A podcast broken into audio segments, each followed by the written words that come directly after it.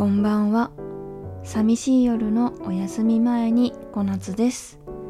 今日もお休み前に少しだけお話ししましょう。私には甥っ子と姪っ子が一人ずついます。まだごさいとか、うん、に、さんさいぐらいだと思う、まだまだちっちゃい子なんですけど、遠くに住んでるってこともあって、ほぼ会ったことがないんですよ。で、甥っ子の方がお兄ちゃんで、姪っ子が妹なんですけど、お兄ちゃんの方には本当にバブの時に会ったことがあるというか、一緒に過ごしてたことがあったんですが、妹の姪っ子の方に至っては、私は一度も会ったことがないぐらいなんですね。で、まあその子供たちの成長記録っていうのを、まあ、親戚が見れる共有アルバムで一緒に見せてもらっていたんですけれども、なんとなく私が一回その共有アルバムを見なくなってしまった時期があったんですよね。で、そのアルバムを見ないっていう習慣がずっと定着してしまって、もうかれこれいち、にねん、もうにねん近くだと思うんですけど、全然写真を見ていなかったんですよ。で、今日ちょっと時間があったので、まあお酒を飲みながらぼーっと、そういえば久々に開いてみようかなと思って、えー、見てたんですけど、まあなんとね、子供の成長というのはとってもとっても早いもので、私が一緒に過ごしていたバブの頃と比べると、もう面影はあるんだかないんだか、本当にうん人間になってるみたいなまあもともともちろん人間なんですけど、顔がちゃんともう定着したなとか、もう大きくなったなっていうのはもちろんそうだし、うん、無邪気だなとか、会ったことのない姪っ子の方も、まあ、ちっちゃい頃の写真は見てたんですけど、久々に見たら、あ、こんな可愛い顔になったんだなとか、あ、ちゃんと喋るようになってるなとか、まあそういうのを見てとっても不思議な気持ちになりました。まあ言って私とも血がつながっている親戚ではありますからね。まあいつかこう対面する時があるんじゃないかななんて思うんですけど、まああの子たちにとって私はおばになるわけなんですが、ちゃんとおばとして受け入れてくれるんだろうかというね、不安はありますよね。私もあの子たちのことをどう読んだらいいのかもわかんないぐらい、うん、私が人見知りしてしまわないかなとか、ちょっとその辺も不安だったりするし、で、このどう読んでいいかわかんない問題っていうのが私の中で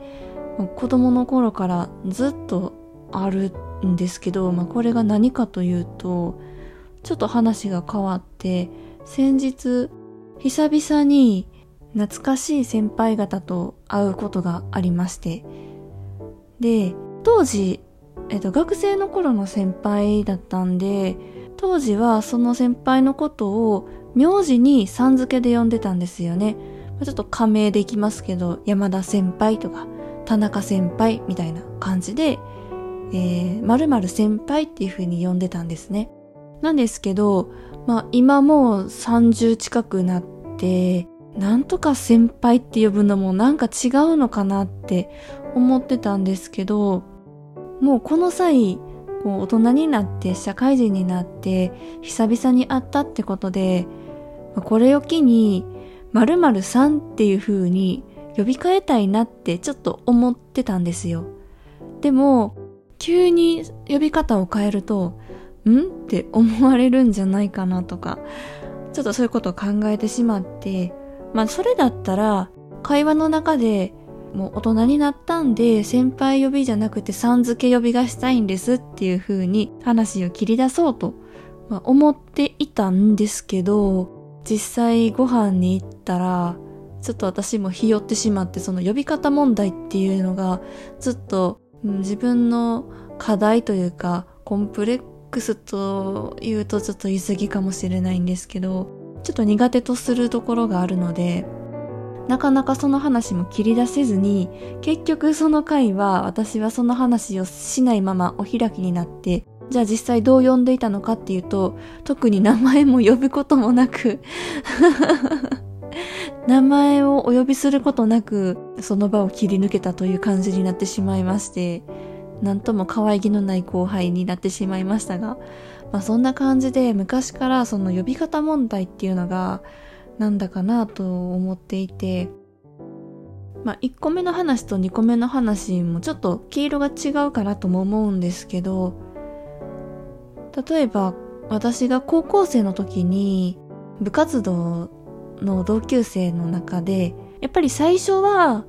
そんな仲良くもなかったので、みんな〇〇さんとか〇〇くんとか、まあ、そういう呼び方をしていたんですけど、仲良くなるにつれてだんだんこうあだ名呼びが生まれてくる子がいたりするじゃないですか。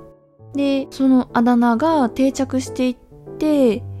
みんながそのニックネームとかで呼んでいく中、私はその呼び方に切り替えるタイミングを完全に見失うタイプなんですよね。だから、うん、そうやって呼んだ方が絶対にフレンドリーだし、話しやすいだろうし、仲良くもなれるんでしょうけど、なんか急に呼び方変えることができなくて、なんか恥ずかしいというか、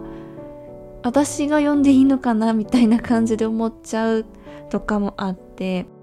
だから卒業するまで結局そのニックネームで呼べずに、うん、なんとなく名前をうっすら呼ばない感じで、えー、その場をやり過ごすっていうようなことがあったりとか、まあそんなことがあったりもしましたね。なんですけど、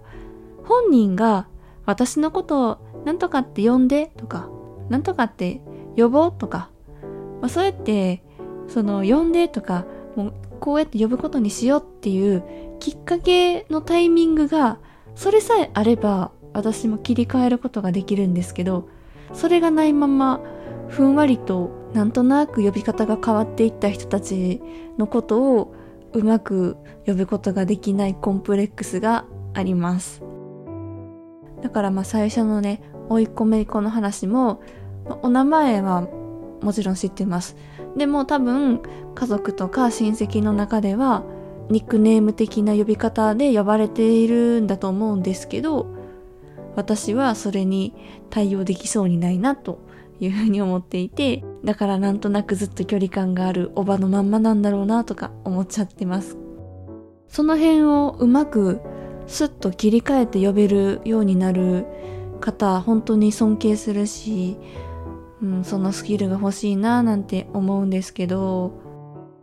ちょっとこれに似たようなネタが東京ゼロさんのネタにあります本当に私このネタにめちゃめちゃ共感するんですけど、にじゅうねん来の親友んにじゅうねん来の友人だったかな親友だったかなっていうネタがあって、それはもっともっと幼なじみの話で、自分よりも後から友達になった人の方がフレンドリーに呼んでいるのに、自分もずっと呼びたいと思ってるけどなかなか呼べずにいるっていうネタでございますが、本当に私めちゃめちゃこれわかるんですよね。まあ、これからもう私も大人なので、まあ、そんなニックネームとか、まあ、そういうものに触れる機会もだんだん少なくなってくるのかなと思ったりするんですけど、でもせっかく仲良くなった人とはあまり距離感も作りたくないなと思うし、なのでまあちょっといつかこのコンプレックスは克服していきたいなというふうに思っております。ということで、えー、寂しい夜のお休み前にではコメントやレター、それから エックス、